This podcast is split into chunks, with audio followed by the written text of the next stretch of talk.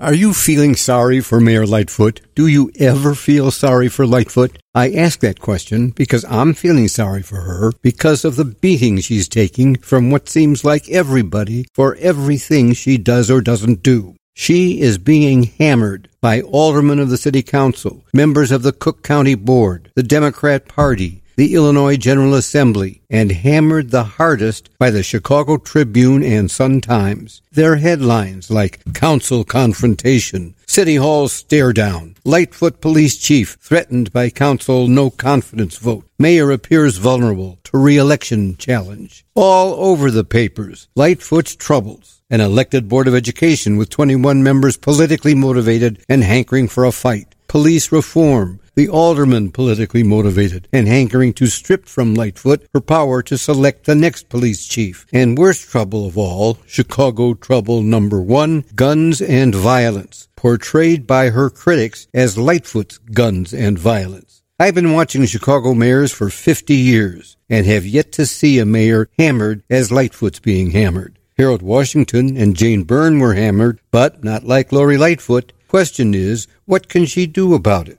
Before it costs her her job, how can she stop it? Maybe by taking a page from the book of Daley, Richard J. Daley, the original Mayor Daley. When he was hammered for what he did or didn't do, he put a grin on that iconic Dungarvan County Waterford jolly Irish face and said, "Okay, wise guys, what trees do you plant?"